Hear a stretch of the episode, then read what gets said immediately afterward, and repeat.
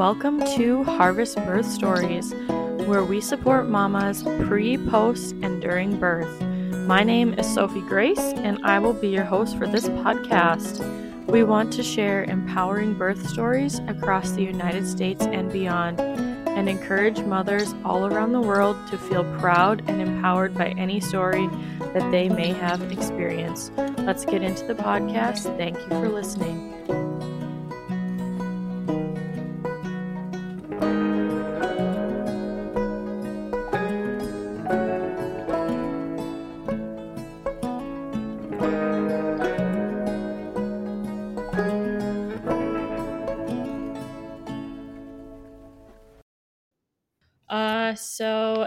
We are having Ashley on the podcast. So if you want to introduce yourself and give us a little backstory of what you do and who you have at home, that would be fantastic. Yeah, thank you, Sophie. Um, my name is Ashley Riley. I'm a, a sports and pelvic physical therapist. Um, I'm a mom of two kiddos. We have a five year old little boy and a three year old little girl.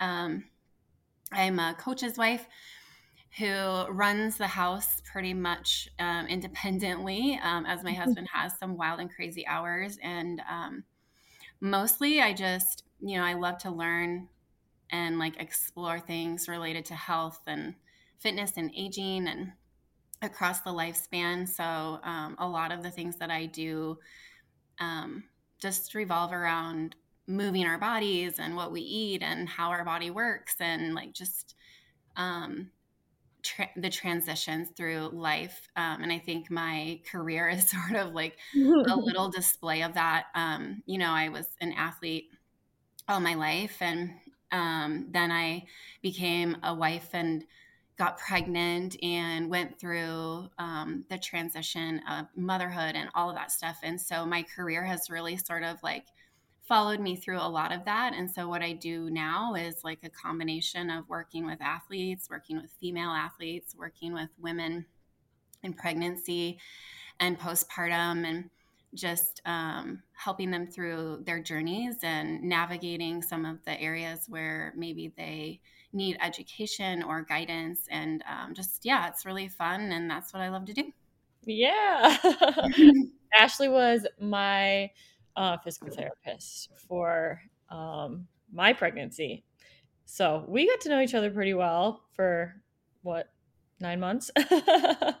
yes, yes. And then, you know, of course, afterwards and through um, postpartum too. I mean, where our sessions look different depending on which stage you were in. But yeah, absolutely. That was how we met, and that was really fun. And I'm glad our friendship continues. Yeah, I'm just sad you're not here anymore. and you're like, me too. um, so let's kind of maybe dive into your first pregnancy and kind of maybe how you decided or maybe you didn't decide that you wanted to have children and how that all went yeah um, so interestingly my husband and i um, we dated when we lived in the same city but our jobs took us separate places. So we were like engaged and got married in different states. Mm. and so we were like separate for six or seven months of our of our marriage or the first six or seven months of our marriage. So um we knew well we didn't really know. I knew myself that i wanted to start having kids right away. Um, john was not as eager to start but when we decided we wanted to start having a family it was really interesting because we did live in different cities and um, we were like an eight hour drive apart. So I really dove into like tracking my cycle and learning a lot more about my cycle. I I mean, I always had tracked my cycle before as far as like writing it down on a calendar and knowing like how many days my cycle was and just being familiar with when it was going to show up, but I wasn't like knowledgeable and figuring out when I was ovulating or like what ovulation was and all this stuff. So I went into like massive research mode and um, kind of went really extreme with it. I downloaded the apps and I was like tracking every single symptom that you could possibly have. And I was like doing basal body temperatures and stuff. And so it was weird, but um, we did like several times tried to travel to, to, one another, whether he came to me or I went to him, like during ovulation and like tried to, you know, sort of get pregnant that way, which was um, looking back on it, no, it was very stressful and it was like consuming my everything about my day and my brain and yeah. my life and so it wasn't a very smooth start to conception. Uh-huh. Um, but we did yeah we did that. That's how it went. We did get pregnant in like november of that year so it was like maybe five months into it um, and we were still living apart um, and like right when i moved down to be with John, um, we miscarried that pregnancy. Mm-hmm. So that was the start of my conception journey. It was very mentally stressful and emotionally kind of traumatic, if you will. Yeah. I mean, being apart doesn't really work very well for trying to conceive a child. no, no, it doesn't. and ovulation, as you know, is a very small window of time that is not necessarily perfectly predictable. So, yeah, it was interesting. Like, you know, finding weekends that just it always had to be on a weekend because we were both working full time, you know. so, oh my gosh, like, yeah. How many times in five months can you perfectly time an ovulation on a weekend. I don't know. That yeah.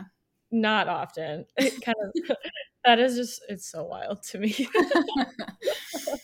so yeah, yeah, that was that was our first attempt. Um, or that was our our introduction anyway to conception. Yeah. So how much longer after that pregnancy did you get pregnant again?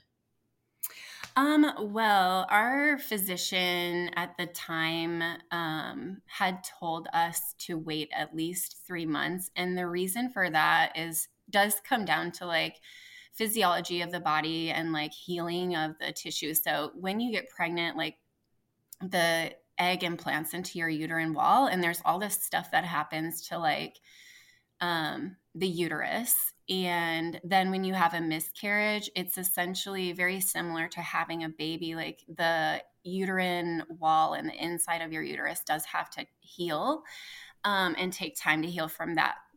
So they mm-hmm. had suggested, like, don't try conceiving for three months. And then, as well, there's like sort of that emotional component of like, you need time to grieve this like loss and like work through you know relational things and like help each other mm-hmm. um, in, in, an emotional way. And so of course my like um, physical therapy pelvic floor physical therapist like mind kind of went crazy and i was like no i don't want to wait three months. Like i want to do this now. And so i did a lot of research um, on all of that stuff and and it is true what the doctor said to me um, and suggested and all of that but at the same time i did look we miscarried early um, and our miscarriage happened at like six weeks. And so i specifically looked for information on like the earlier miscarriages compared to miscarriages that maybe happen when the placenta has been like fully developed and all of that stuff. So right, right. Anyway, um, I, we ended up try, like trying to conceive earlier than the three month mark, and that's when we actually did get pregnant with our second because I think my fertility and everything was a little bit more boosted, if you know what I mean. Yeah. Yeah. It, don't they say that like right after a miscarriage or right after even birth, you can be like super fertile? yeah. Yep. so I kind of took that risk. And um, my husband is not medically minded. Like he's, he lives in the world of sports. And so, um, you know, he was like, whatever you feel comfortable with and safe with. I mean, you did all the research and everything. And so, yeah, yeah, we actually um, got pregnant the very next cycle. Mm. So, how did that pregnancy go for you? Um, well, physically, it went very well. Mm. Um, mm-hmm. I would say, really, the main, like, the main things that I struggled with during that pregnancy was like the emotional pieces and the anxiety. Um, so physically, I just had like, you know, the typical sort of hormonal issues in the first 12 weeks, like morning sickness and nausea, and like just mm-hmm. feeling like I constantly needed to eat um, or was like dizzy or lightheaded and things like that. My mm-hmm. second trimester and third trimester were really wonderful. I was um, able to like stay active and my job is very physical too just working with patients and so i never really had any problems or complaints or anything like that um, no i had pelvic pain once and that was because i accidentally did something athletic um, at work that I wasn't really prepared for. Um, it was sort of more of a reaction thing. And I was like, oh gosh. And I had pelvic, like pubic bone pain pretty oh. severely for like two days. Mm. Um, but I, you know, really was pleased with my pregnancy throughout as far as like physical. So for me, the first, our first child was a lot more of an emotional toll on me because I was always literally down to the day he was born, I was like worried that we would miscarry or something bad would happen, you know? Right. I, yeah, I feel like that's very valid to have those feelings after having a miscarriage, too. And even as somebody who's only had one child, like myself, and I've never experienced a miscarriage, like I was still anxious the entire time. So it's very valid. yes. Yeah. And it's, really what I think was like so interesting is that like no matter how much logic you try to talk into yourself, like yeah. it doesn't take it away. right. like, and no matter how many people say like you're fine, you're in the clear, it's like you get to like 30 something weeks and you're like, but what if I have a stillborn? Like every time, you know, it's just that's yeah. just how it is. Just, yeah. I um oh go ahead, sorry. You love them so much just from even the moment that you conceive. Yes. Yes. And like you just really kind of take that like that maternal nurturing protective mode. It's like my body is protecting this baby and my body is like nourishing this baby and like you just want to do everything that you can for them and I really mm-hmm. kind of got stuck in that like um some of the things I did to try to just help myself was like I bought the at home like Doppler unit oh, yeah. so I could listen yep. to the heartbeat. I really didn't tell anybody publicly that we were pregnant for like 14 weeks. I don't know why, but 14 weeks was like the number that got embedded in my head. Like I was like, not at 12 weeks. Like we're not doing it then. I don't feel ready. And so it was more like 14 weeks. And um yeah my husband although he like understood what i was going through and stuff like he really no amount of like trying to talk sweet to me or like build me up um really didn't help. I was still super anxious about like bad things happening. Mm. yeah I, I bought the doppler too. Same way same way. Mm-hmm. i uh, did i did make myself a like a rule I could only check once a week. Like it, it I was a rule that I stuck because I didn't really want to spiral downward anymore, like and get yeah. mentally like in a bad place. So yeah, I did the exact same thing. That was my mental rule too. And like even when I use it on friends and stuff, I just always am like, if we don't hear it, it's not because you don't have a baby. It's just because we don't know what we're doing. So don't get anxious about it. yes, yes. Oh gosh. And that was like, you know, the amount of error that could possibly be in just the Doppler itself, like probably not a smart thing for me to buy and use, but I figured it out. I'm sure you figured you figured oh, it oh, yeah. out as well oh, too. Yeah. And like eventually it became very easy Lots to use. YouTube, YouTube videos. Um, so kind of like gearing up for this birth, did you do any like prep or courses or anything?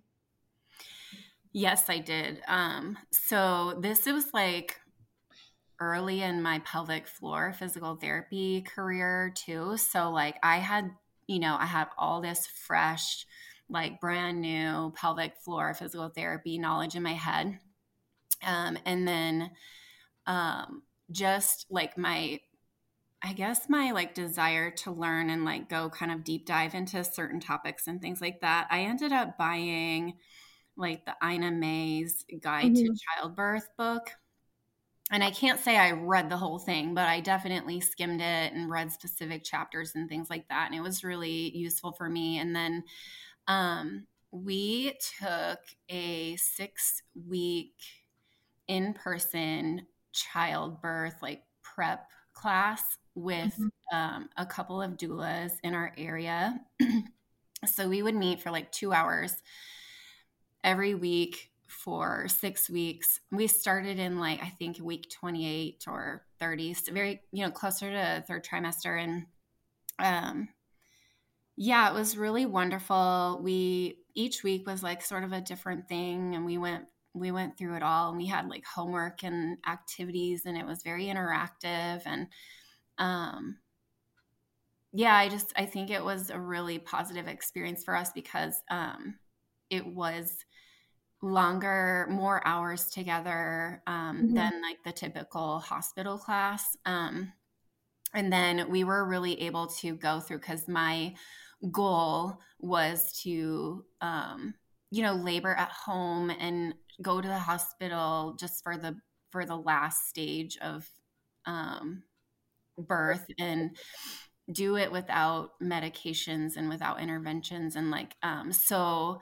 i really just wanted the like what the doulas helped teach me were like all the ways of easing pain and managing discomfort and like working through contractions. And then we basically went through so many different scenarios of like um here's your alternative options for this that and the other. And so like i just felt really prepared and my husband felt really prepared. Like i said he's not medically minded so like he he was able to like sort of um educate himself and like be able to like support sort of my wishes and wants a little bit better. And then that's also we ended up hiring our doula through mm-hmm. that. And so she had already known us and then um we were able to develop this really nice relationship over those six weeks. And then she started see, meeting with us privately um, as our like personal doula. And so, yeah, that's kind of how we prepared for it. Yeah. That's like a very uh, in depth class if you're doing like hours of it every week. yes, yes.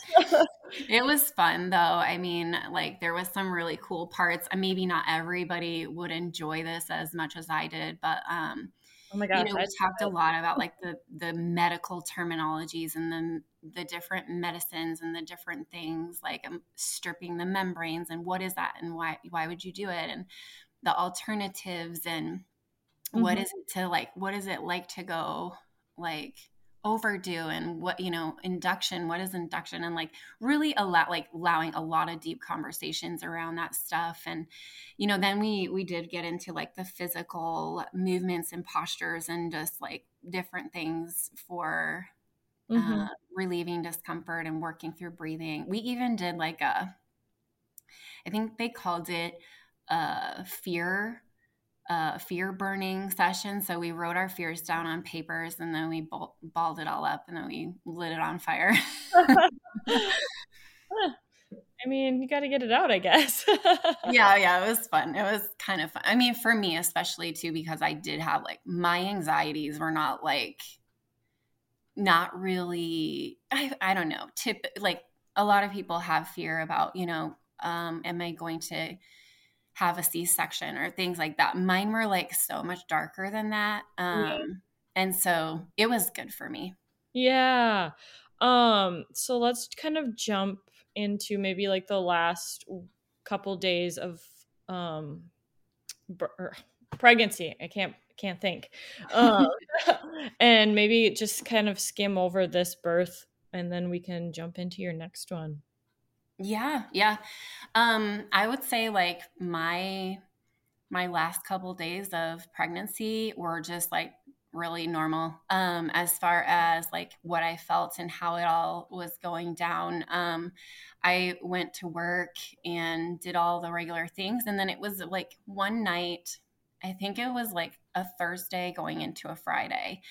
Mm-hmm. Um I woke up in the middle of the night with like a menstrual cramp feeling And so I just told my husband, I think it was like one or two o'clock in the morning. I was like, okay, I think I have a like a, a, little something going on. And he's like, okay. And so I, I like messaged my boss and let him know and my supervisor at work and that kind of stuff. And I, they everybody's like okay well it's probably just like false labor and you know it's just nothing whatever so i still like went back to bed i slept went to work that day. Um, luckily, or at least ne- what was nice was that my work was preparing for me to have a baby and leave. So I had decreased my caseload like quite a bit. I think the day I went into labor, I only had like three clients on my schedule. And so I just labored at work all day. Like in a typical physical therapy clinic, you have private treatment rooms. So I would like treat a patient and then I go and like rest and lay down in a private treatment room and like let the contractions like do their thing and then I'd go treat a patient and then I'd have some more time to rest and whatever. So I worked um but not like not a very strenuous work day, but I worked mm-hmm. through most of my or that whole entire work day. I think by the time I left work, my contractions were like still sitting at like 8 minutes apart. Mm, hmm Um, so I went home after work, and my husband was is works in athletics, so he was actually gone for the evening. So we didn't cross paths. He wasn't home. He was working like a a basketball game or a gymnastics meet or something. And um, I labored at home with our dog in our bed and I just like I would get a contraction and I'd roll over and I'd get another contraction and I roll over and my dog was like my labor partner. he would like lay against my back and just kind of comfort me. Um, and I did, you know, I was spent texting my doula like the whole day and just letting her know what was happening. My husband knew as well, and he ended up coming home like relatively late in the evening, maybe like 9 30 or 10 o'clock at night. And we just like continue the process. But I will say, like, what was super helpful about the doula was that I mean, I had been laboring by this point, like my first sign of labor was like 1 a.m. Mm-hmm. in the morning, and we're going like into the evening. So it's like 10 o'clock at night. And like, I feel like I'm just been like laboring all day. And I'm like, these are still eight minutes apart. How come they're not getting any closer? Like, why am I dealing with this every eight minutes for like what feels like, you know, forever? and so, like, we kept messaging our doula, and then John called her at one point, and she just kept asking, like, repeatedly, like, have you had your bloody show yet? Have you, like, had your bloody show yet? And I was just like, she keeps asking if I've had my bloody show. I really haven't. And I need this to move along. Like, I was getting very frustrated because I'm like, I know how this works. I've studied it. Like, it's just like feels like the stage is going on forever. So I think it was like two o'clock in the morning, the very the next day or the next night, whatever that we just said like hey we're ready for you to come to the house and help us through this because ashley's not like making any progress like it's still like mm-hmm. eight minutes apart. These contractions are wearing us down. Um and so our doula came over and she still is asking like have you had your bloody show yet? I'm like no we have not. Um so she was suggest she she made two suggestions because i've been laboring in the bed like on my hands and knees and on my side and different things like that. She was like, let's either go for a walk or get you in the bathtub. And I already knew like standing up and walking felt absolutely terrible. It was very uncomfortable for me. It gave me a mm-hmm. lot of back pain like during labor to be upright. So I voted for the bathtub and we went into the bathtub and I think I spent an hour in the bathtub and we mm-hmm. just kept refilling it and like adding more hot water because it was like cooling off. and no joke, like the second I got out of the bathtub, I vomited, mm. I pooped, and I had my bloody show. And it was like the race is on. Like this is happening now. We have to go to the hospital. Like it just happened really fast after that bathtub. So, a little preface into your next birth, you know what that means. yes, yes. And it, it was really crazy because I had felt so good in the bathtub. Like, relaxed. The contractions were like, I think I had two contractions in the whole hour. Like I got such a br- great break. Mm. And um, I was just like really enjoying it. So when I stood up and got out of the bathtub, for me to have like vomiting and pooping and like all this stuff happen, I was like, what in the world? This is so gross and like embarrassing. And everybody, you know, my husband and the doula was like witnessing it. And I'm like, whoa, this is crazy. How far away is was your hospital from your house at the time? Um, it was probably like 10 minutes. Oh, um, that's nice. yeah, yeah. We lived like right off the interstate, and the hospital was right off of the interstate as well, too. Um, and we transferred to the hospital like really early morning. I think it was like five, six o'clock at in the morning, kind of a thing. So like traffic was pretty light and stuff. Mm-hmm. So how much longer after you got there did it take for you to get kind of in the final stages? Um. So it was. I think we were at the hospital like two hours. Um. It was like an hour of sort of getting settled in um you know sort of like just like the intake stuff where it's like you got to get from the car to the room you to mm-hmm. say hello to your nurses and like meet your staff and then um pretty quickly after that i was pushing and but it was an hour of pushing so our mm-hmm. our son was born at like 7:40 something in the morning like so it was a 31 hours from first sign of labor to birth. Uh, that's so long. it was long. yeah, it was long. so, how who did you have for your care team at this birth? Um, so I really was interested in having having a midwife, and the University of Iowa is where we delivered, and they had like two branches of their like perinatal mm-hmm. um, mm-hmm.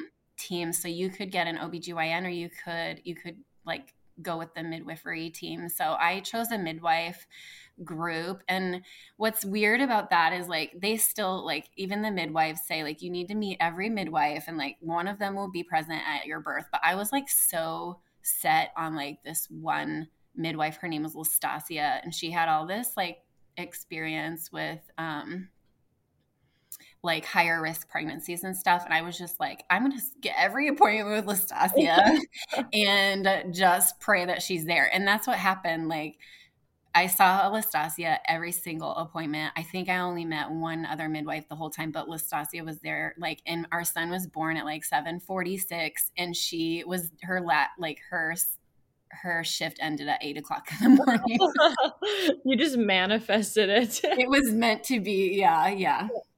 Um, so how did your uh, postpartum and breastfeeding go with your first pregnancy?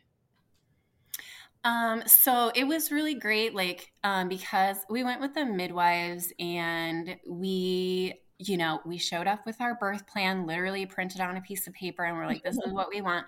We got a lot. We were able to have some really beautiful things like delayed cord clamping, immediate skin to skin contact. And my doula was there to help, like, initiate the breastfeeding aspect of it. Mm-hmm. Um, but I will say, it was definitely not easy. Like that first hour of life was really beautiful and everything, but like then you transition to like the mother baby unit. And I, what they told us was like, it was like the weekend of births. So like our um, the hospital unit was like just full of like newborn babies and everybody having babies. And so we like requested a lot of lactation assistance but we didn't really get a lot because they had so many people in the hospital. And so they were like well you had this kind of birth and your baby's doing great. So we're going to send you home early. And so we were really only at the hospital for like 24 hours and they discharged us. And I had asked so many questions and was like, Am I doing this right? Or what can I, you know, that kind of thing. And I didn't feel like I got very much um, guidance. So essentially, when we got home, I was doing what I knew to do or how to do it the best I could. But when we went back to our like um, for a weigh in check with our son, like the day, the next day or two days later, I can't even remember. They were like, "Oh my gosh, your son is like losing way too much weight, and you're, you know, you need to start supplementing and that kind of thing." And so that was when breastfeeding just became my next like anxiety, if yeah. you will. Like, so yeah, we ended up having a lot of challenges with breastfeeding. Um, and pain like pain with breastfeeding for me and him not gaining enough weight and so it just became like this really stressful anxietal thing i don't know it's a very long story but i'll mm-hmm. try to shorten it. is just that our doctors were pressing us to supplement um, and i was really not wanting to but i was feeling like um, i was maybe going to be judged for not. And so we did like start supplementing our son. Um, but I also took like extreme measures to make sure breastfeeding was working. So we had hired um, like a lactation consultant to come and meet us in the house and my doula was helping as well too although like lactation wasn't her expertise so she kind of always deferred to my lactation consultant we saw a pediatric dentist who evaluated our son for tongue and lip ties which were not present um, mm-hmm. and so i did a lot of pumping i did like the oh gosh, what's it called? The supplemental nursing system. Oh yeah. Like I had a our lactation consultant loan me her scale so I could like just um, alleviate some anxieties and stuff by weighing him a little more frequently and just things like that. I didn't go to a lot of like um, baby cafes or like group support stuff, but I had like my little team of people. Uh-huh. um, but it involved a lot of pumping, a lot of pumping and um, supplementing some. I think he was getting like one bottle a day for supplementation. Um, and yeah, it was absolutely miserable.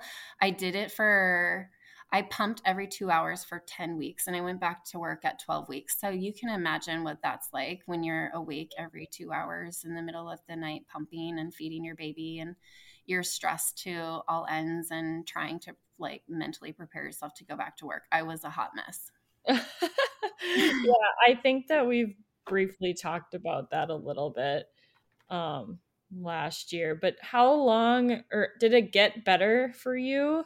Or like how long did you go with him? I forget. Yeah, I mean, it did. We still, I feel like we supplemented with him one bottle a day pretty much forever. Mm-hmm. But we breastfed until 18 or 19. No, wait, let me say that again 22 months. Mm-hmm. So, so, he was coming up on his second birthday. And okay. really, the only reason I think we stopped was because I was pregnant again. And it was to this point where, like, my body was like, you're going to stop producing enough milk for him. Yeah. And you're gonna, like, you're going to worry about the baby in your womb. So, yeah. So maybe let's kind of jump to um, your next pregnancy and how that happened and how that all went down. Yeah. Um so okay, well the best way to describe it was like whatever I had done for breastfeeding affected my hormones like quite a bit because I did mm-hmm. not get my period back um until like 18 months. My son was 18 months. Um and so you know, he's a a year and a half old and we're like we have this really great schedule of like morning and night feeds or whatever and i was like working again and then i got my period and my husband and i were like okay well what do we want to do? And it was like well let's just you know let's let's start trying again. And it was a lot less stressful and it was just more kind of casual like yeah let's do this. We'll go ahead and do it. My sister who had used um, had to have fertility treatments. Um, she did, oh gosh, what's inter interuterine injection for her second oh. daughter. So she had a bunch of like um, ovulation test kits. Mm. And so she had just given them to me and I had them in my cupboard in the bathroom. So I was like, okay, I got my period at like 18 months postpartum. And my husband and I were like, okay, we'll start trying and I'll start, you know, I assumed like I'll track my period and we'll tra- tra- track ovulation. We did not use like the apps and the symptom like mm-hmm. checklists and things like that. But I like just used the ovulation test kits on my next cycle and we um, got pregnant right away. Yeah. So it was a lot less stressful um, for us anyway, and for me. And it was kind of like fun, I think. You're like, that was the fun one. yeah. you guys were living together at this point. So that probably. Oh, yes. Yes, for sure We have to travel eight hours to see each other. Yes. Actually, so to go rewind a little bit, we when we did get pregnant with our son was like we were we were in the same household by that time. Oh good. There you go. and so at this point, were you still in Iowa? Yep. Yep. We were in Iowa. Um, and it was like April. So this all kind of aligns with like a lot of other life events, like you like moving to North Dakota and everything. That's how we you and I met. So yeah, I can't remember when you moved here, but um, so when you got pregnant with Amelia, is that correct? That yep, that's right. Um, did you know like what kind of like birth team you wanted to do, or like what changes you would have made from your first birth? honestly, I felt very blessed with the birth that we did have mm-hmm. um, because a lot of the things that I, you know, wished for that was on my birth preferences, like did did happen. Um, so really, the only thing that I wanted was like to do that again. Mm-hmm. Um, and maybe to have it be a shorter labor. um and at the time we got pregnant, of course, we didn't know we were going to be moving to Fargo, but um, we got pregnant in April and it was like May or June. My husband got a new job at North Dakota State. So he left right away and was like in Fargo by like July, I think. And my son and I decided, like, oh, I'm going to stay here in Iowa and like see all our like our same midwives and our same birth team and all of that stuff and I'm going to keep working at my job for like 6 more months because I did not want to try to get a job in Fargo, North Dakota and be like, "Oh, and by the way, I'm pregnant right now." like Right. so could you hire me knowing that I'm going to like give birth soon and then you're going to have to give me like a maternity leave. So it was just like a very interesting thing plus my job. I really enjoyed my job and I was mentoring a, another pelvic floor therapist at the time. So it was like I didn't want to leave that mentoring relationship quite yet. So another separation where my husband was in Fargo um, and I stayed in Iowa with our son. Yeah. I was pregnant for six months. So, like from July to December, I was by myself, pregnant, raising our one and a half year old. uh, that sounds so hard. Like I'm thinking about it right now. Like if I was pregnant right now and I was by myself, I would die. yeah. I mean, I was so thankful I had like another nice pregnancy. Um, I did go through like that first trimester of like nausea and exhaustion, like over fatigue, where mm-hmm. I was like, I would pick him up from from daycare and like come home and like lay on the couch and just like watch him play on the floor. I was like, I literally have no physical energy to get up right now. Um, but that like really resolved around the 12 week mark. And so I felt good. Um, really kind of just working and taking care of him like physically I it was feeling good emotionally I was feeling good but it was stressful for sure I mean like because I had to adjust a lot about work. Um, I didn't have somebody to like drop off and pick up, you know, right. like you aren't sharing the parental duties. And so it did become stressful. But toward the end of my time in Iowa, we scaled back my hours a lot and I was only working like three three days a week if I remember right. I can't even remember some those, but um and I had started driving like I think my last three or four appointments were with the midwifery group in Fargo. So mm-hmm. I had like eventually transitioned my care to the midwives in Fargo and um but yeah, that was like really interesting cuz I really enjoyed my birth in Iowa and like to give birth in Iowa would have been nice, but you know, you're like you you don't have a house there anymore. so like you can't take the newborn to like home. right. So you did end up moving to Fargo mid pregnancy? Um, like late pregnancy. Late, late so, pregnancy. uh, yeah, yep. In this, I, we moved there on December 31st, and our daughter was born on January 17th. Okay, so very, very late. yeah, yeah. it also would be so hard, I feel like, to go into labor by yourself. You know, like if your husband was in Fargo and you were in Iowa and you go into labor and you're by yourself, that would be so hard. Yeah, yeah. Luckily, like Iowa is where my sisters are, and like I have like really great support system there. Um, but you're for sure. I mean, like my husband, no way would he have wanted to have missed our daughter's birth. So yeah, we, I think we, me and her would have been fine, but like for him to have would miss it, like he, that would just be heartbreaking for him. So that was like as far as the stressors of things with that birth, my anxiety around when she was going to be born and all of that was the highest. It was like because we moved on December 31st and the football team had their national championship oh. game on like the 11th and I was 38 week, weeks pregnant, and I'm like, do I go to Frisco, Texas with the football team, or do I stay back? And like every one of the football wives was like, you are coming. And if you have a baby in Frisco, what a cool story. and even my midwife was like, absolutely, you can travel. And I was like, nobody is telling me not to travel. Nobody is telling me to stay home. And like what I had really wanted was like, oh, my doctor said I have to stay home.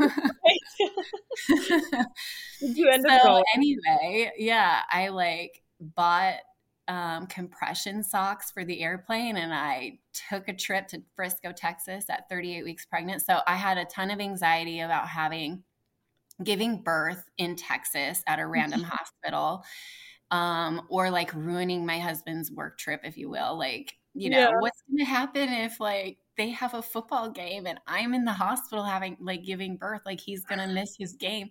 So I had a ton of anxiety about that. And then what's crazy too is that I ended up, instead of flying back home with my husband and our son, um, I flew home with my son and my husband flew to Nashville and had a, like a conference for another three days. So I'm like 38 and some days pregnant, and still my husband and I are like in separate states. um, so, so, yeah, it was wild. The t- like I had so much anxiety. I was like, I think my anxiety held my daughter like inside of me and like refused to let labor start. so mentally, besides like the timing anxiety, was this pregnancy mentally a little bit better than with your first? For sure. Yeah, I did not. Honestly, it's weird because you would think that if you had anxiety about stuff with previous pregnancies and this other things that have happened to you before, you would think that they would make, you know, just continue. Mm-hmm. But I really didn't.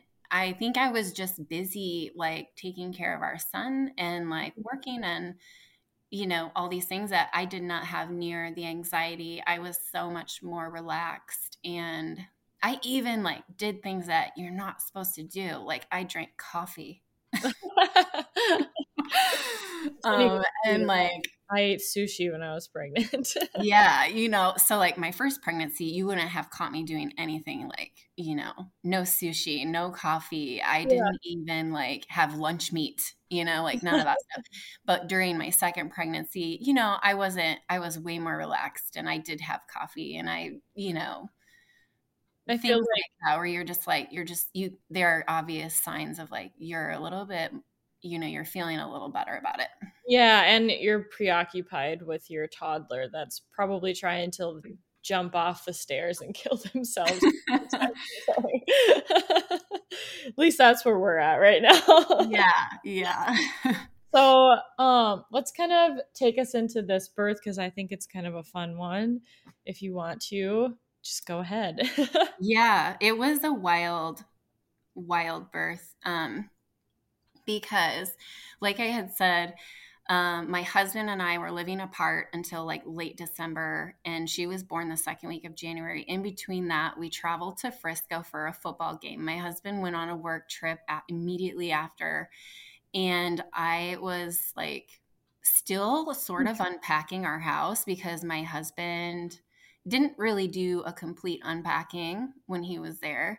Then I brought like stuff of mine and our sons. And so I was like nesting and traveling and like waiting for him to get back, whatever. My parents came to help, and that was really nice. But like literally, John got home um, from his work trip, like got settled in, and not even kidding you like our the labor like basically started. Your body was like oh finally. Yes yes. I was like okay all things are in place. Let's go.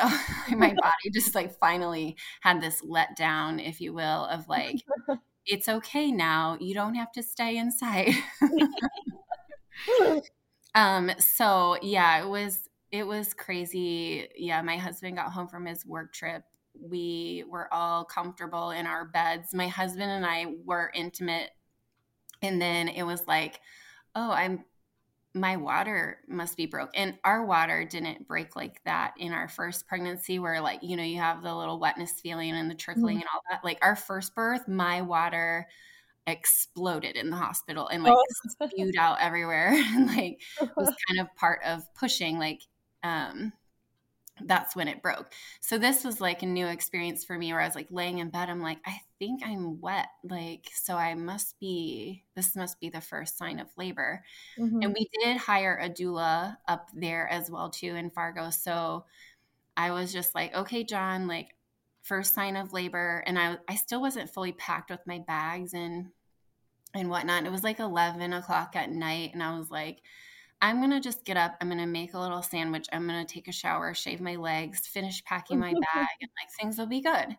And so we te- like our doula had specifically requested like text me when you start to feel like you know your first sign of labor and john's like you need to text audra and i was like well i don't think it's necessary like my water broke that's it like mm-hmm. and he's like well i'm you know i think you should text her so i text audra at like yeah, 11 or 12 o'clock at night. And um, I never ate anything. I never got to take the shower and shave my legs. And I did not get to finish packing my bag because our daughter basically decided she was going to like come right then. Um, so from like feeling a trickle of water, it was like immediately very strong contractions, and um, they were like on top of one another. And it was like, holy cow. I went to the bathroom thinking I had to pee. And again, I like had my bloody show and I pooped and I did all these things. and I was like, oh my gosh, like this baby is coming right now. And I was like, John, I can feel her head. And he's like, oh my gosh. So we like, we drew a bath again too, because I thought maybe the bath will like slow things down and let me relax and get comfortable. Cause I mean, the contractions were like on top of each other. So we called Audra to tell her like what's happening, and she's like, "You need to hang up and call nine one one. Your baby is coming right now." and um, so yeah, that's what we did. We called nine one one, and like while the uh, nine one one operator was talking to us, like our daughter was born in the bathtub. so how long from like your very first sign of labor to being born in the bathtub was that? Um, she like I want to say my first sign of labor was like around eleven o'clock, and she was born at like one something. That is, it was like a couple hours. That is wild. Yeah, yeah, yeah. it's like the dream, though. It well, yeah. So what's crazy about that is like, you know, people were saying, okay, the first labor is usually pretty long. The second labor is like usually about half of the first labor. And then your third is like unpredictable. Who knows? It could be long, it mm-hmm. could be short, it could be whatever. So I, in my head, had said, okay, this will be about half the time it took to deliver Nile. So it's going to be around, you know, like 15, 16 hours. Mm-hmm. And mm-hmm. I was like set for that. I was thinking it was going to be a long, like a decently long labor. Well, it ended up being just a couple of hours and like literally no time. I mean, because even if I had wanted to pack my bag or get to the hospital, like the contractions were like so on top of each other that like I didn't make it in that two hour time frame. I literally was in my bedroom and then in the bathroom, and I never went anywhere else. Like I physically couldn't have gone anywhere else. I don't think. Right. Like you would have probably either had a car baby or uh like emergency room, um, like waiting room baby. yeah, it would have been that because it was a the first night of a blizzard in North Dakota. So like our doula never even made it to us because of the conditions of the road. Mm. Like she met us at the hospital later. oh my gosh. So, yeah, what did you do afterwards? Like once you had her, what did you do? Um so she was born in the bathtub.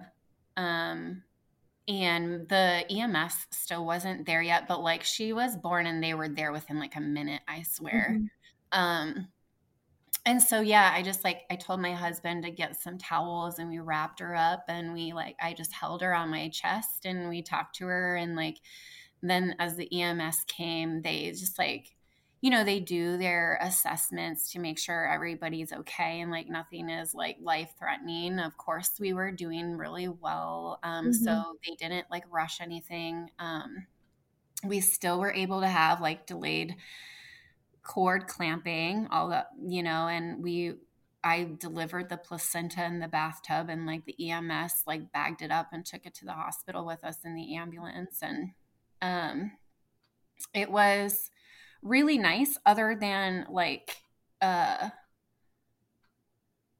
just the hustle and bustle of things. Like i did get to spend time with our daughter in the bathtub but i didn't get to breastfeed her right away. Mm-hmm. and then they have a rule like a rule in north dakota that the mother and the baby are considered two different patients and so they have to be transported separately so our daughter was like put in a little car seat and went to the hospital with my husband.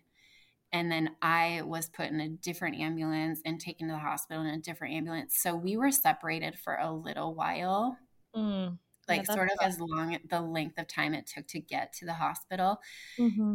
And um so yeah, when I got like into my hospital room, my daughter was already there. She was getting evaluated and weighed and all of that stuff and then um, they did a quick check of me with the uh, OBGYN on staff. And then, then we were like reunited again and we got to, you know, spend time together and mm-hmm. breastfeed mm-hmm. and do all of that. So really like it was a nice birth, but also there was some parts I'm like, oh, I wish I could have like – held her longer, you mm-hmm. know, mm-hmm. or started the breastfeeding like right there in the bathtub, which those are the kind of things like you would get to do if you had a home birth that was planned.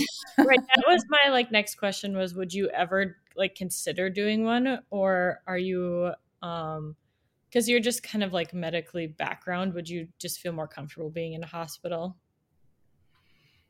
I don't know. I think that's hard to say because we actually joked about it like when we were pregnant and we were like do like going to the midwives in Fargo and I was just like I had a couple like hesitations. I was like, "Oh, are they going to really honor like my birth preferences?" Like because the midwife group at the hospital there was still kind of like a new thing. It wasn't like well established like the University of Iowa where I came from where my first birth was where it's like very normal and acceptable to have midwives and the OBGYNs and the midwives like really collaborated and worked well together.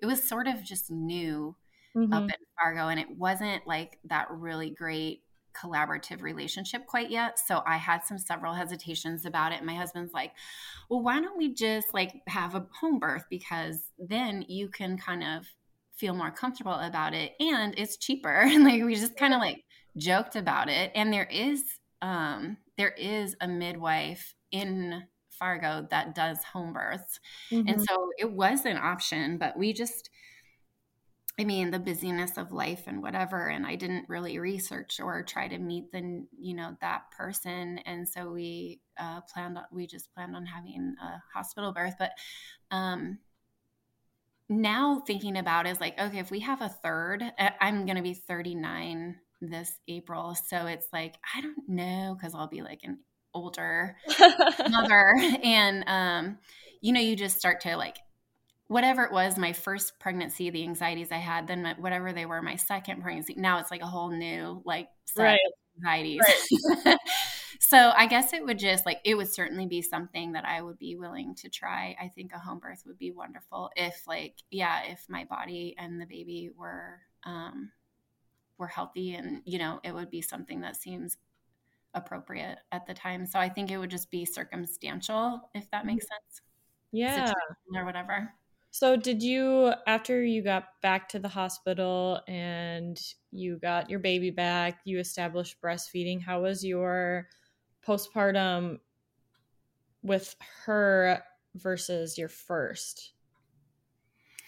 Um so it was like so much easier. Mm-hmm.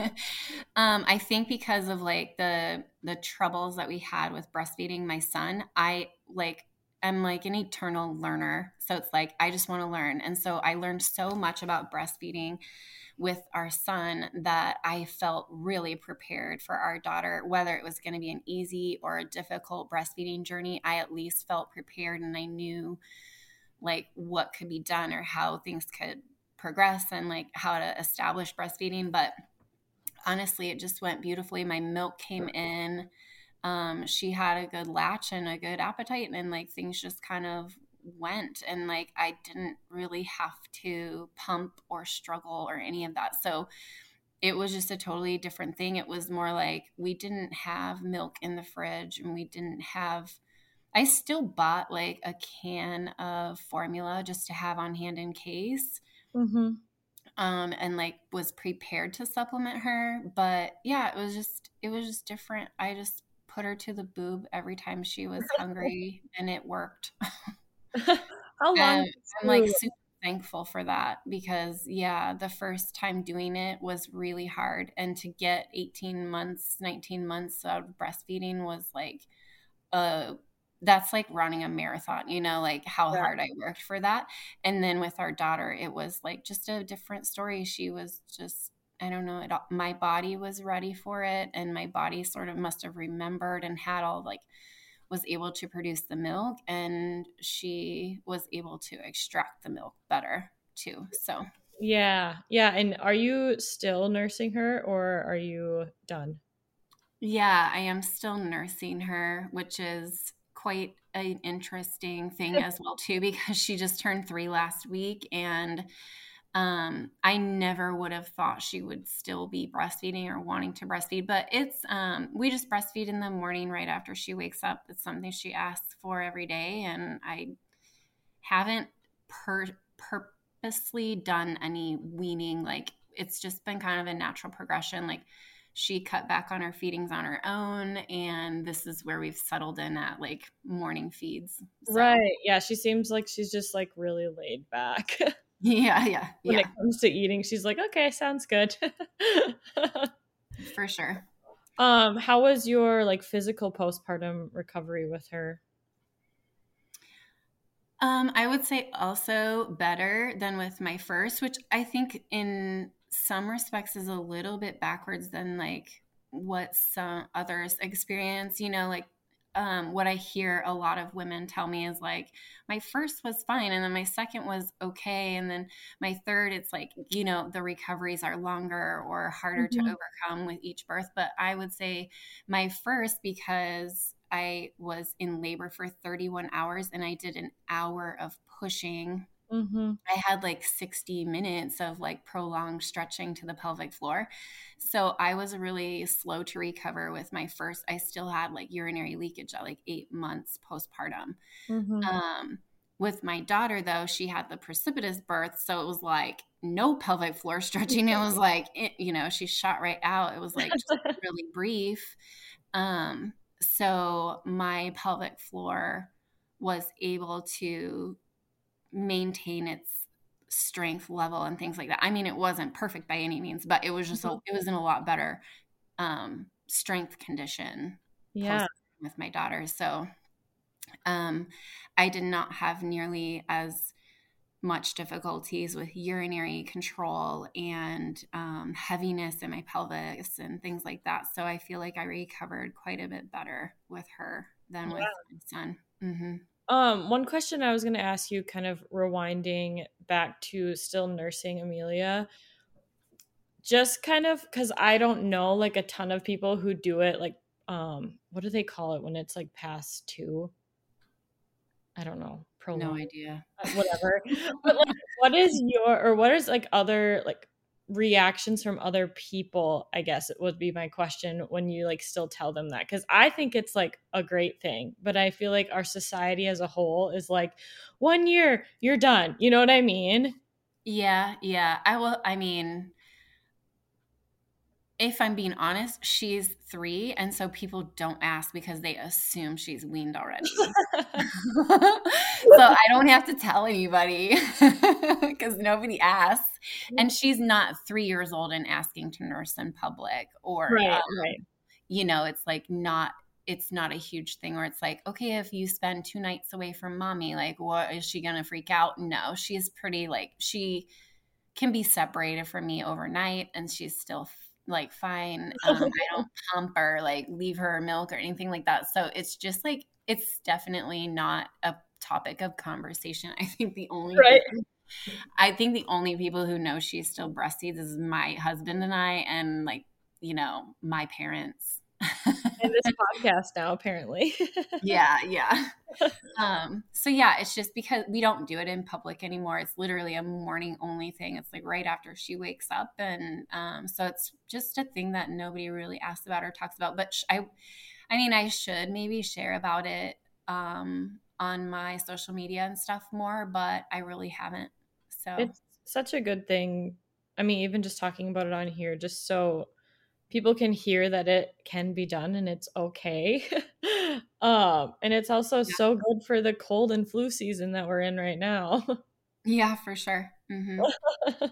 Love that. Um, what's funny though is like um, she went through a phase of like breastfeeding for her was like five minutes. She's like, I'm gonna feed and I'm up and I'm gone. And like now at three years old, I'm like, here, let's do this in five minutes. And she's like, kind of just wants to chill out and hang out with me. And so it's like 20 minutes. And I'm like, all right, we got to get our morning going. Let's finish up. it's like, mom, I want to hang out with you. yeah. Yeah. So it's definitely like a lot. I think it's less about the milk and more about the bonding. Yeah. So, um, it kind of going full circle around with everything. I want to have you maybe kind of share um maybe how you got into like women's and pelvic floor therapy and how you like why you think it's important for everybody to do it cuz I do. yeah. Okay, so well, the reason why I got into it was is different than what it has evolved into. I will say that, like, um, when I wanted, so when pelvic floor PT got on my radar, I was a physical therapist at a university working in the athletic training room with athletes. I saw male athletes and female athletes both, but I had a lot of female athletes with like coccyx or tailbone pain and SI joint pain and um, low, like chronic low back and hip stuff and like different things like that. And then I had a lot of male athletes with like groin issues and mm-hmm. like abdominal muscle tears and things like that. So I was like, if I want to be the best sports physical therapist, then I need to learn more about pelvic floors because the pelvis and like the core connection is just so important in everybody's body and like there would be all these times when i was like i just don't know what to do here um, because i'm lacking some knowledge so that was really my real re- like my initial reason for mm-hmm. doing it was like i need to if i want to be a better pt for my athletes, I need to know the whole body better. Like I just that was one part of the body where they kind of breeze over in school. Mm-hmm. And so it was like this is how I'm going to be a better therapist. I'm going to learn about the whole body. I'm not going to have this blank spot where I just don't know what I'm doing. yeah. And but it timed really perfectly with getting married and um our own conception, pregnancy, postpartum journey. So I think I got my pelvic floor certification in the spring, right before my husband and I got married. And then, of course, we started trying to have kids. And then I did get pregnant and I had, you know, a childbirth and this and that and the other and whatever. So now, I mean, and I'm still in my own head, I'm still an athlete.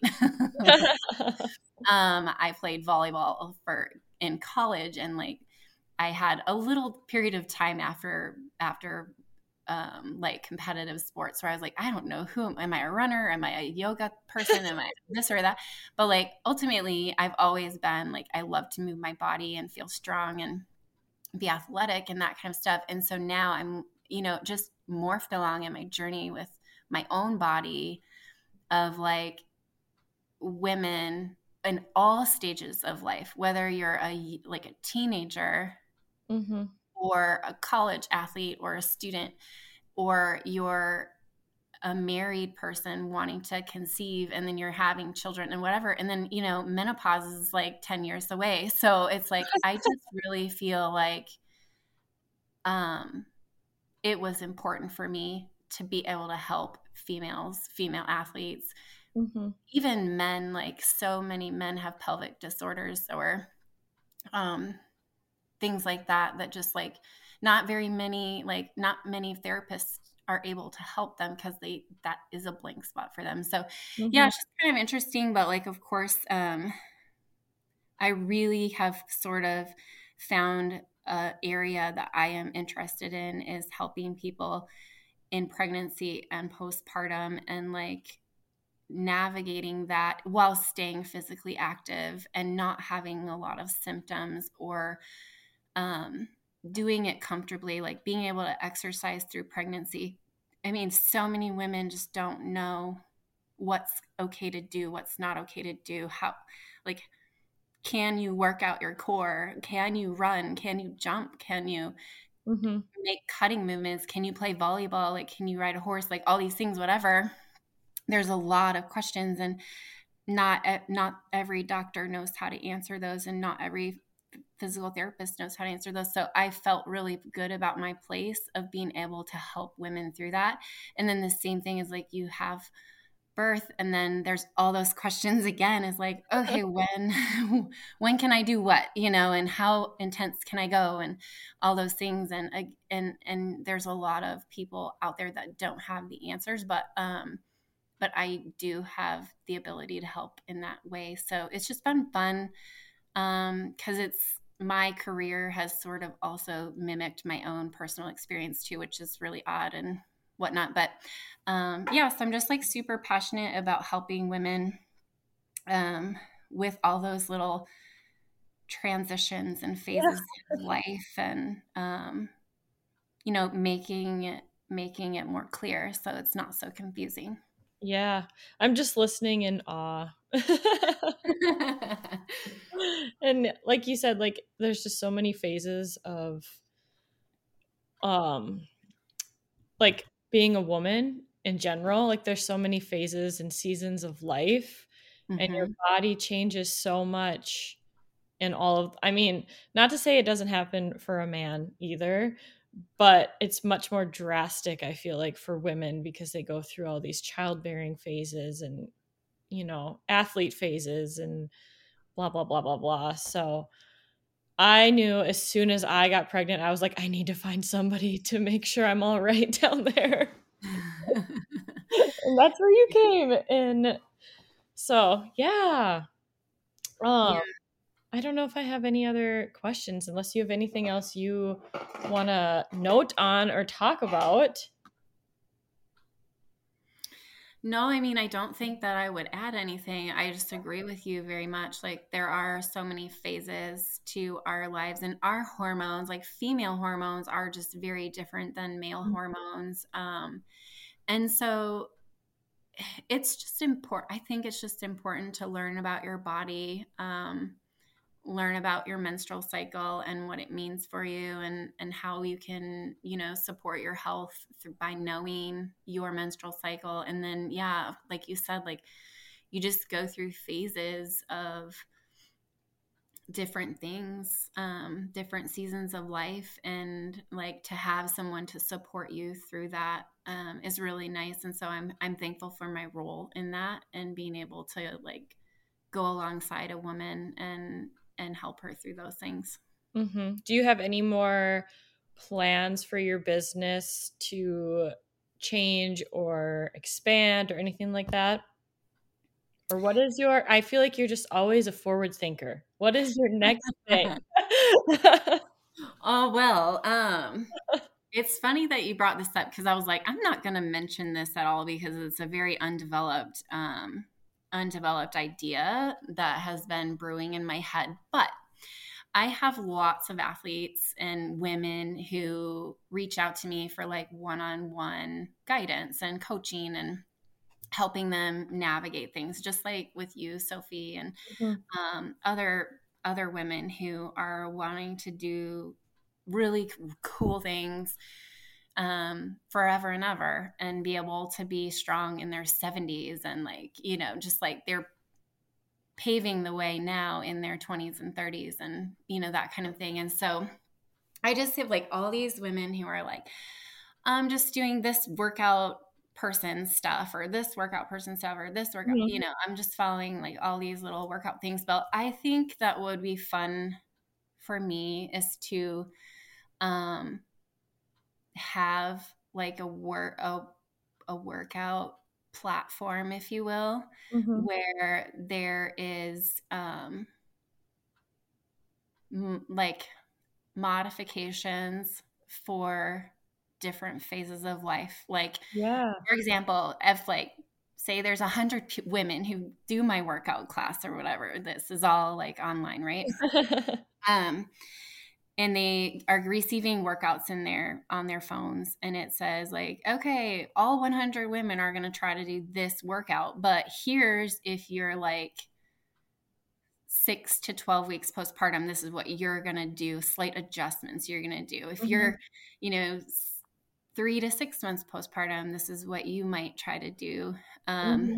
and like have more appropriate um information and workout adjustments for those phases of life, whether it's pregnancy or postpartum or menopause or whatever, like literally have the platform be female specific and then have it like, so yeah, because like, I mean, yeah, it kind of like flows with like, there's a general plan, but like if you're this type of person, you can do these modifications kind of a thing.